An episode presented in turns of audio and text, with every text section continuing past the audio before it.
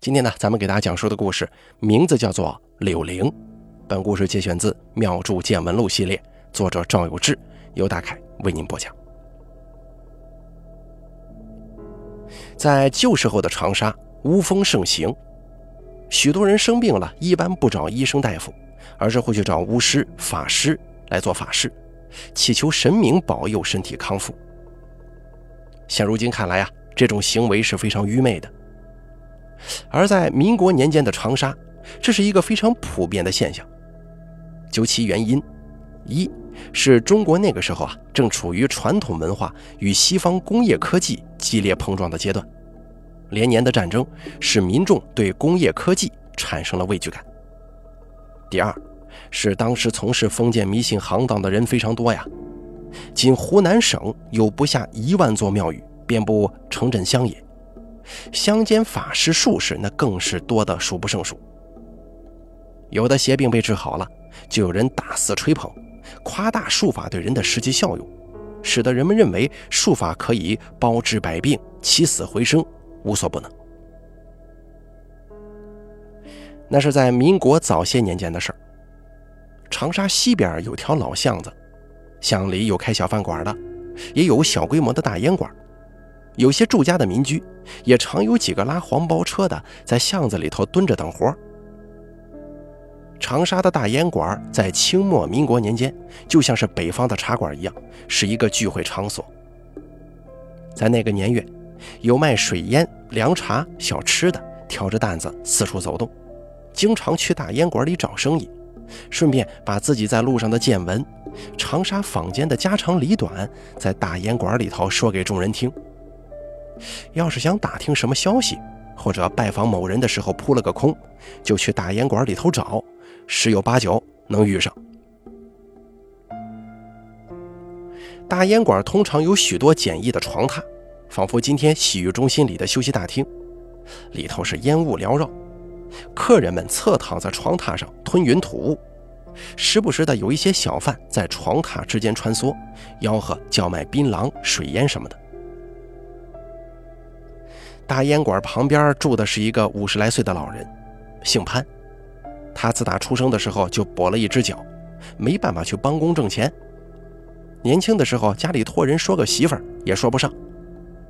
慢慢的年纪大了，父母也都不在了，独自一人住在个简陋的小屋里，每天在家里烧水，隔一阵就拄着拐，提着一把破旧的茶壶去大烟馆里头卖茶水，靠着微薄的收入勉强度日。老潘五十六岁那年初秋，有一天，他正在大烟馆里头吆喝茶水呢，突然就听见大烟馆门口有一阵嘈杂声。老潘听不清，问身旁几个倒在竹榻上一副痨病鬼模样抽大烟的客人发生了什么事儿。这几位客人呢，也都不知所云，摇摇头，扭过身去了。过了一会儿。听见门口那附近有人在喊老潘的名字，老潘答应着，顺着声音看过去，是馆里的小伙计。小伙计领着一个很面熟的中年男子走到老潘面前。那中年男子一见到老潘，激动地给老潘鞠了个躬，说道：“哎呀，恩人呐，我总算找到你了。”有些客人凑上来一起看热闹，把这个事儿啊听了一个大概。原来，这个中年男子是个商人。早些时候有人牵线，说是一个姓刘的船老大要上岸了，整艘船要卖，价钱便宜。这个商人想买下来。这位船老大在长沙地区比较出名。那个年月，湘江洞庭湖水域有许多的水贼强盗，手下有不少眼线，四处打听情报。凡是值钱的货物，各路人马都会打主意。可这船老大压了一辈子镖，从来没出过事儿，他的船可以信得过。这商人就琢磨，如果能出手，从中能挣点差价。要是没有买家，这个船也下不了，可以用来运货嘛。之前也去看过几趟这个船，没啥毛病。想买船的人挺多，中间人催促他赶紧交钱定下来呀。两个月前，商人用一个大箱子装了银元，想去当面交易。长沙东边有座山叫大围山，有茶农在山上种茶。城东也有不少茶农的亲戚开的茶叶铺。老潘这天正是要去东边买一些茶叶，商人要买的船停在湘江，湘江在长沙西边。这个商人呢提着钱箱子往西走。俩人本来素不相识，在街上碰面了。老潘突然对着商人说了一句：“那船呢，不出一个月就要沉，还不如等几天把这笔钱放出去。”说完这话，老潘拄着拐继续往前走。说者无心，听者有意呀。商人起初以为老潘在跟别人说话，可是四周环顾一下。除了自己跟面前这个跛脚老头也没有其他人了。这个商人呢，其实他不懂船的，这时候就犯过嘀咕了。虽然看过好几次船了，这船老大信誉也是说得过去的，可保不齐天有不测风云。左思右想，决定还是等等再看，就抱着钱箱子回家了。这一等不要紧。才过了三天，就有一个老主顾上门说要急用钱，利息比市面上给的高。这个商人爽快地把原来准备买船的钱就贷给他了。半个月之后，不可思议的事儿发生了：这名商人的老对头买了那艘船运货，还没进洞庭湖呢，船沉了。整艘船上的人就五个活着回来，赔的是血本无归。消息传来之后，这商人震惊坏了，去城西边到处寻找当天在街上遇见的那个跛脚老人，一直找了一个多月，才在大烟馆里头打听到了他的踪迹。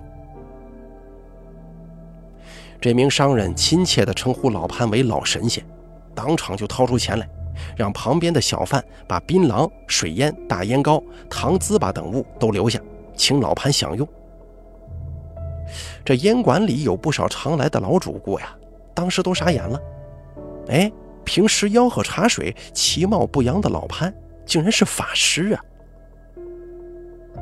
旧时候做民间道士、法师的，因为要背许多科书，做法事有成本大套的表文要写，属于知识分子阶层，老百姓大多会对他们比较尊重。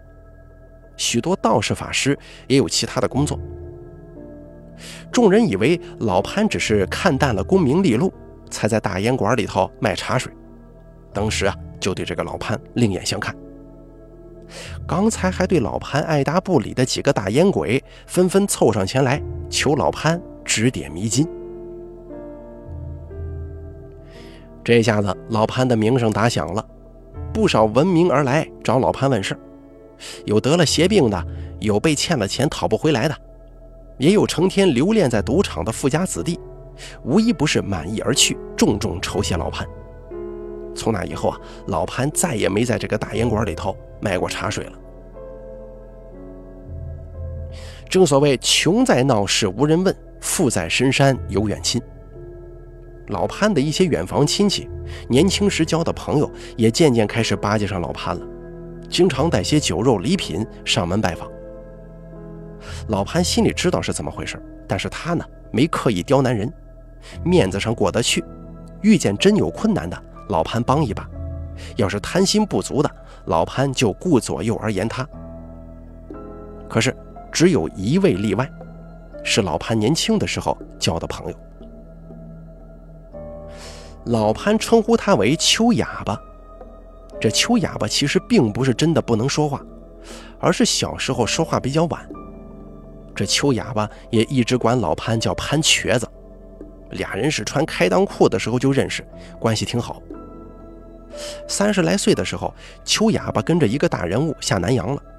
等他回来的时候，老潘已经名震长沙。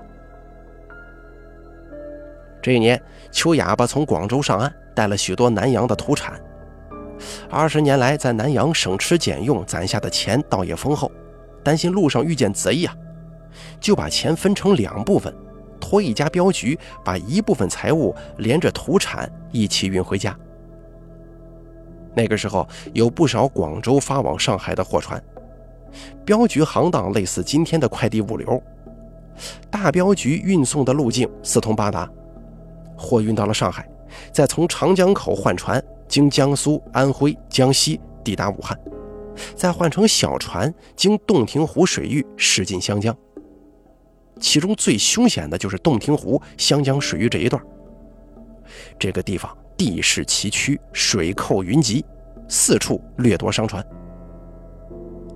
镖局中的生存之道，要么是有武艺高强的镖头，让匪徒不敢轻举妄动；要么就是跟这些江湖匪人有交情，定期缴纳费用，让船只平安度过。邱哑巴委托好了镖局，自己则从陆路回来。若是不遇见强盗土匪，总能保住一半啊。夏天从广州出发，慢悠悠的赶路，有车就坐。有热闹的地方就住两天，等回到长沙的时候，天气渐渐有些凉了。邱哑巴的父母年轻的时候就已双双亡故，当年下南洋的时候，就是变卖了家中所有值钱的东西去的。这次长途颠簸回到长沙，没了住所，就在湘江东边找了一家客店落脚。这有了住的地方。秋哑巴第一件事就是去拜访好朋友潘瘸子，而这个时候，秋哑巴并不知道，曾经落魄的好友现在已经是闻名长沙的半仙儿。这二十年，长沙的变化也很大。凭借记忆，邱哑巴费了些功夫，才找到了那条老巷。还在门外头呢，邱哑巴就发现老潘家有不少人排着队在拜访。老潘坐在里面，一副胸有成竹的模样，给人指点迷津。邱哑巴在门口高喊了一声：“潘瘸子！”多年不见，看到邱哑巴，老潘还是一眼就认出来了，高兴的就要拄着拐杖站起来。邱哑巴则赶忙侧身挤进屋里，按住了老潘。老潘让屋里排队的人改天再来，早早的就把大门外挂了个木牌：“今日歇业。”然后把大门关了一半，要跟好友一起聊上一聊。邱哑巴把外套脱了下来，放在门口的衣架上，跟老潘说了一些在南阳的见闻，然后又好奇地问：“哎，潘瘸子，这几年不见，你怎么做起道士来了？”老潘摆了摆手，不置可否地应付了几句，又问邱哑巴有没有成家。在南阳赚了钱以后有什么打算呢？聊到下午，老潘站起身，从衣架上拿过外套，说道：“今天高兴啊，去买一些肉来给你接风。”邱哑巴赶忙把老潘按在椅子上，抄起他的外套往身上一裹，头也不回地往外跑，生怕老潘亲自出来。才走到门口，就听见脑后传来一句：“这么晚了。”肉铺都关门了，你上哪里去买肉啊？秋哑巴抬头看看，天色还不算晚，依稀记得巷子北边有卖肉的铺子，只当是老潘跟自己客气，就把外套裹紧了，小跑到巷北。不过这肉铺果然打烊了，但应该时间不长。肉铺门口挂猪肉的钩子上油腻腻的油还没干呢。敲了敲门，里头也没应声，想来是老板有急事外出，才早早关门了吧。秋哑巴回到老潘家里的时候，问老潘：“我刚才出门的时候，你跟我说话了吗？”老潘一脸茫然说：“没有啊。”邱哑巴摸了摸脑袋，说道：“哎，奇怪了，我刚才出门的时候。”听见有人跟我说肉铺都关门了，去哪里买肉？然后到肉铺一看，确实关门了。我回来的路上才想起，刚才没看见其他人。老潘笑了笑，没说话，示意邱哑巴把外套给自己。邱哑巴照做了。老潘从外套的口袋里摸索了一番，掏出一个三寸长短的小玩意儿。秋哑巴凑上前仔细一看，发现这是一个木雕的小孩儿老潘说：“你刚才穿着我的衣服出门，我忘了把这个掏出来。”秋哑巴好奇地问：“哎，这这是个什么玩意儿？老潘说：“刚才就是他跟你说话的。”秋哑巴感到非常吃惊，顺手把这木雕就接过来了。接过手的一瞬间，又跟刚才一样，他听见一个声音对自己说：“我跟你说了，肉铺关门了，你非要去，白跑一趟。”秋哑巴吓得手一抖，差点把木雕摔在地上，瞪大眼睛问老潘：“这这这玩意儿会说话呀？啊，你你从哪弄的？”老潘这才把来龙去脉跟秋哑巴说了。几年前，老潘烧水的时候，一不小心打翻了火炉，一块火炭掉在跛的那条腿上，这疼倒是不疼，这条腿上的神经啊，估计早就坏死了，只是担心皮肉烂掉，就去西边的药铺抓药。药铺门口朝西，老潘得从后头绕过去。走到药铺后面的小巷子里，看见一个瘦削的汉子，满脸血糊的倒在地上。伸手一摸，人还有气儿，就赶紧把汉子扶起来，用尽力气拖到药铺里，喊伙计帮忙一起把他救醒了，用热水给他洗干净脸，好歹算是人活过来了。老潘把本来要自己抓药的钱给这个瘦削汉子抓了药，又带他回家，把家里唯一的一只鸡杀了，炖成汤请这个瘦削汉子吃。可能有些人觉得不可思议。而在旧时的长沙，这并不是什么罕见的事儿。老百姓啊，管这种习俗叫做“舍嘴待客”，认为用这种极大的热情来招待客人是可以积阴德的，让自己往后的生活福禄双临。瘦削汉子穿的衣服破破烂烂，不容易辨认，只能隐约看出血迹斑斑的十方鞋，那是道士经常穿的。在民国的时候啊，不论道士、和尚，不能穿普通人、常人的衣服，必须按照教门的要求穿，并且随身携带斗碟。如果发现穿着普通装束，会被剥夺教门的资格的。这个瘦削汉子吃了鸡，喝了药，力气恢复了许多。老潘问他遇见什么事儿了，怎么如此落魄呢？瘦削汉子只推脱说遇见仇家了，这个事儿就没再多说。搪塞过去了。老潘留这个瘦削汉子在家住了几天，要走的时候，瘦削汉子从兜里掏出一个木雕的小童子，递给老潘，然后向老潘抱拳表示感谢，还说承蒙关照这么多天，把自己腿上的烫伤都耽误了，很过意不去啊，无以为报，只能把身上这个不值钱的小玩意儿送给老潘了。老潘好奇地问：“这是什么？”瘦削汉子郑重其事地说：“这个叫柳灵童子。”老潘不知道，这柳灵童子乃是民间法师的不传之秘。据无数记载，要在附近有活水的地方挖坑埋葬一个夭折的婴儿尸体。埋葬的时候，婴儿尸体仰面朝上，要把婴儿的嘴巴轻轻打开。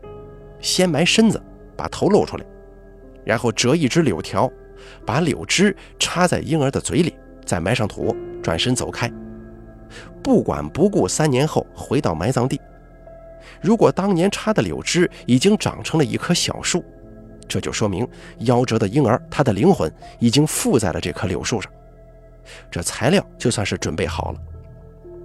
可是如果柳枝枯死或者中途被人破坏，就得重新施为。法师要对着树掐诀念咒，然后把柳树用斧子砍掉，把整棵树放在阴凉通风处阴干之后，取最靠近根部的三寸长木心。又有不少法师到这一步的时候，柳木整个裂成了碎片，这个材料就算是白白浪费了。得到木心之后，请雕匠雕刻成孩童模样。这个呢，也需要手艺高超的工匠，把雕像的耳朵、嘴巴打通，其中的通路仅有稻草杆这么粗细。这个呢，在民间称之为通咽喉。若是因为通咽喉把雕像损坏，那这个功夫啊也算是白费。接着，法师在自己的法坛上并排插两面小纸旗，旗面紧紧靠在一块儿，再把雕像置于法坛上，每日供以鸡蛋，并用符咒祭炼，炼够七七四十九天。还得杀一只雄鸡，把鸡血淋在雕像身上。法师再对着纸旗喊一声“开”。如果这两面小纸旗真的分开了，这个柳灵童子啊，就算是练成了。如若不然，前功尽弃，必须得重新去插柳枝。长沙古往今来，有不少法师练过柳灵童子，但成功者寥寥无几。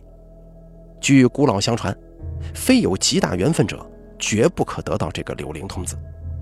炼成之后，还要经过三年的训练，这柳灵童子就能说话了，谁带着就跟谁说话。由于柳灵童子威力极大，灵验无比。而且炼制过程极其繁复，费时费力，所以就算是炼成了，法师也会视若珍宝，不肯轻易示人。有些富家子弟听说有这么一回事，千金求而不得呀。老潘从小没读过什么书，大字也不识，更没钱去请道士做什么法事，对这种事情自然是一无所知，更没听说过什么叫柳灵童子。不知道有多少人出重金也买不来这神奇的小物件啊！自己能得到还不明白，这实在是万中无一的缘分。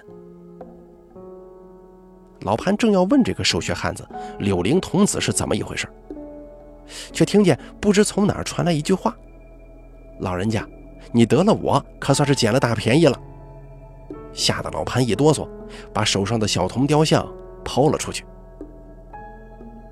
瘦削汉子轻轻一伸手就接住了，又塞到老潘手里，笑了笑说：“大恩不言谢，你腿脚不方便，这小玩意儿跟了我多年了，如今转赠于你，日后定有一场富贵，也算是多个讨生活的路子。青山不改，绿水长流，告辞了。”老潘想再留瘦削汉子住几天，可是人家坚持不肯，也没留下个性命，就昂首走了。颇有一番古时侠客之风。老潘拄着拐追出门口，那瘦削汉子已经不见踪影了。他只好作罢，一手摸着小铜雕像，一手拄着拐，又回到屋里坐下，细细回想这几天发生的一切。正思索着，刚才那个声音又响起来了：“老官儿，你别发愣了，烟馆里这一阵子有蛮多客人。”都等着要茶水呢。哦哦，老潘这才回过神来，把小铜雕像放进口袋，提着茶壶茶碗，一跛一跛的，晃晃悠悠的走向大烟馆。还没等吆喝，烟馆的伙计正站在门口，看见老潘，赶忙往里迎，嘴里不停的念叨：“正要去你家喊你呢，有几位老主顾抽烟抽的渴了，想叫碗茶水吃，快去吧。”说着，小伙计就指了指里头几位正在吞云吐雾的大烟鬼。老潘忙不迭地把茶水挨个送过去。接着几天呢，老潘不用整天去大烟馆里头吆喝，听到有声音让他去卖茶水，到了大烟馆准有客人。老潘就开始琢磨，这小玩意儿还挺灵的，有了它卖茶水可方便多了，能少费些力气。正琢磨着呢，老潘又听见柳灵童子的声音：“老官儿，卖茶水可挣不了几个钱的。”老潘又琢磨：“我也知道卖茶水挣不了几个钱呀，可我是个废人，什么都做不了，还能指望做什么大买卖呢？”柳灵童子说：“老官，你别着急，等过几天我送你一个大买卖。”老潘吓了一跳。心想：这玩意儿还能知道我心里想的是什么吗？念头刚落下，柳灵童子的声音就来了：“哼，你还不知道我的厉害！要是有人找你借钱，或是谁打你的主意了，我都能知道。你心里想什么，我能听见。这整个省城的事儿，我都能打听出来。”老潘默默嘀咕：“这小东西还挺机灵的，可是做买卖我也没个本钱呢。”这买卖如何做呢？柳灵童子接着说：“老官儿，你放心吧，到时候我告诉你如何做便是了。”接着几天，老潘剩下的茶叶不多了，打算去找大围山的茶农再买一点。柳灵童子这个时候又说话了，告诉老潘：“你从哪条路走，什么时辰出门，在路上会遇见一个提着大箱子、穿着体面的男子，跟他说句话就行。”不消分说，这个提着大箱子、穿着体面的男子，就是要买船的商人了。这个商人受了老潘的恩惠，回来请老潘上馆子吃了顿饭，又奉上了一笔酬金。从此，老潘就做起了点醒迷途君子、解救久困英雄的封建迷信业务。而这所有的一切，都是柳灵童子带来的。老潘也无心隐瞒，把得来柳灵童子又如何帮商人避免损失，现在专门靠这个吃饭。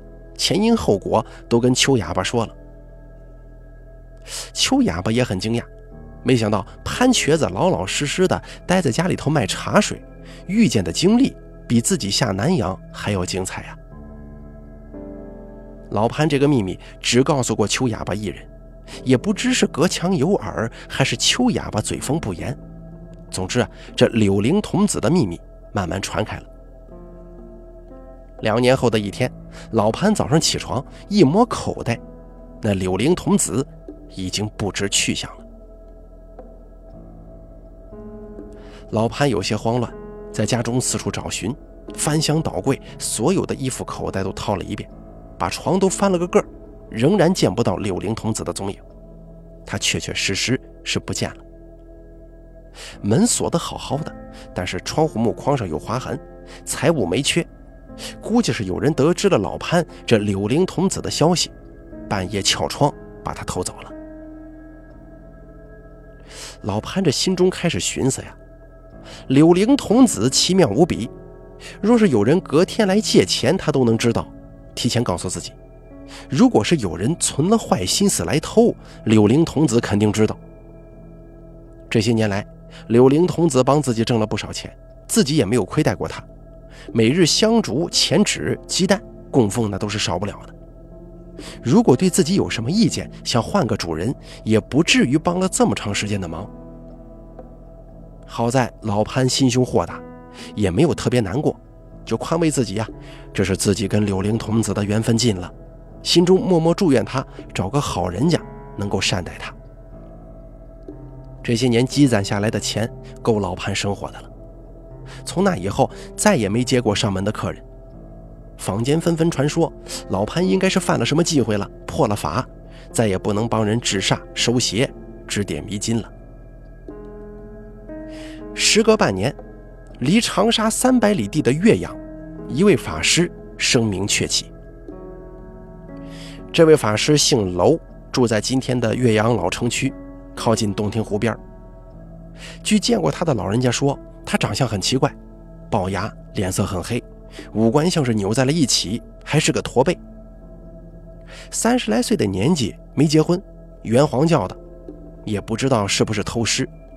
邻里间从没见过他有师兄师弟来拜访，做法事也是独来独往，更不知他师傅是谁。在他家附近的乡亲们啊，如果是犯了煞中了邪的，也不愿意去请他。一来呢，他这个人贪心不足。本来商量好价格了，总是法事做到一半让主家加钱，如果不愿意，那就当场撤谈。二来嘛，他手艺稀松平常，寻常的犯了煞，娄师傅上门去做法事，钱也给了，法事的效果总是不尽如人意。如果只是价格高一点，大家也能接受，主要是娄师傅的水平差点意思呀。别的道士法师都是越做越红火。只有他一年不如一年，可也不知道怎么了。两个月前，娄法师背着手走进巷子对面一户挺富有的人家，进去就说家中主人中了邪病，非得自己来治不可。主人最近几天确实不舒服，晚上睡觉啊，总感觉有人在掐他，在咬他。早上起床浑身酸痛无力，白天经常听见一些奇怪的声音。总觉得有个看不见的人在捉弄自己。主人这才知道自己是犯了邪。可这娄师傅臭名远扬啊，主人决定不理他，自己从外头请师傅来做法事。谁知道请了三四位法事，张罗了好几场，也是一点效果没有。不得已，最后还是请了娄师傅。没想到娄师傅过来端了碗水，对着水比划了几下，让这主人喝下去，这邪病啊立马就好了，再也没犯过。同样的怪事连着发生了好几次，都是毫无征兆的。娄师傅走进一户人家，说谁有病谁就有病，请其他人谁来都不好使，就娄师傅自己能治。一来二去啊，大家听说娄师傅的法事突然就灵了，逐渐在岳阳有了名气。许多人有治不好的疑难邪病，都会去请娄师傅，价格呢要比别的师傅高一些。可是不管什么邪病，娄师傅出马总能手到擒来。旧时候的岳阳也有许多道士法师，在附近一打听就明白是怎么回事了，肯定是娄师傅练成了柳灵童子。在湖南地区，自两千多年前的春秋战国时期以来，就有不少的巫师，流传下来的资料也很多。但凡是个道士法师，多多少少都知道一些柳灵童子的事儿。据书上记载，柳灵童子威力极大，寻常的驱邪治煞手段完全治不住他。但是柳灵童子呢，又极驯服，只听从主人一人的命令，主人驱使无有不厌，比寻常的护法本领还要高强。这柳灵童子的炼制方法极其复杂，许多古籍又残缺不全。虽然众法师们都很羡慕，可也只能望而却步啊。娄师傅并不是神通广大，能够得知谁家中了邪病，而这个邪病就是他指使柳灵童子去缠着别人造成的。巫道二门之中，奇奇怪怪的术法数不胜数，可是能造成娄师傅这样情况的，只有柳灵童子能做到。这下炸锅了，岳阳各路巫婆神汉都知道娄师傅。人家练成了柳灵童子，有不少同行上娄师傅家中打听，希望能够得到娄师傅的指点。这个柳灵童子怎么练呢？可娄师傅总是摆摆手，顾左右而言他，大家只有羡慕的份儿啊。就这样，娄师傅在岳阳本地风风火火了三十年。这三十年间，几乎所有的邻居都被他使用柳灵童子祸害过。若是今天去岳阳老城区找上了年纪的人打听，没准啊，还有被当年那个娄师傅给讹过的。娄师傅也收了一些徒弟，只教元皇教的法事符咒，对柳灵童子一事绝口不提。可是到娄师傅六十七岁上，突然他疯了，事先也毫无征兆，并且娄师傅整日说胡话，有时候自言自语，说。那省城的老瘸子，连柳灵都不会使唤，有时候对着空气乱踢乱打。你们都是被我柳灵童子给打怕了，这个时候还敢来撒野呀？有的时候是癫狂似的放声大叫：“柳灵童子就是我放出去的，你能拿我怎么样？只有我才能治好。”他这些疯话被邻居们传开了，人们议论纷纷。有来往长沙、岳阳两地做生意的人一起商量过，才知道，原来当年老潘的柳灵童子被偷走，辗转到了娄师傅手中。因为老潘完全不懂如何使唤柳灵童子，并没有像娄师傅一样做下这些事儿。娄师傅利用柳灵童子祸害邻里，善恶到头终有报啊！疯了半年多，娄师傅开始发高烧，昏迷不醒。娄师傅的徒弟帮忙送到医院，一量体温，高烧四十一度。娄师傅就这样昏迷了半个月。弥留之际，娄师傅醒了，对围在身旁的徒弟说了一句：“你们以后千万别像我这样。”说完这句话，娄师傅就咽了气，那柳灵童子也不知去向。现在只剩下柳灵童子的传说了。流传在岳阳与长沙的道士法师口中。得道多助，失道寡助。一个人的手段不管如何高明，作恶多端，必然没有好下场的。许多力量强大的法师，多通过自己放出害手，然后上门指点谋利，而这些人临终总会后悔自己当年做下的一切，劝诫后人不要重蹈覆辙，愿与诸位同修共勉。好了，柳灵的故事咱们就说到这儿了，感谢您的收听。本故事节选自《妙著见闻录》系列，作者赵有志，由大凯为您播讲。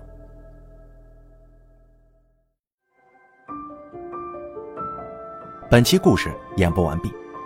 想要了解大凯更多的精彩内容，敬请关注微信公众账号“大凯说”。感谢您的收听。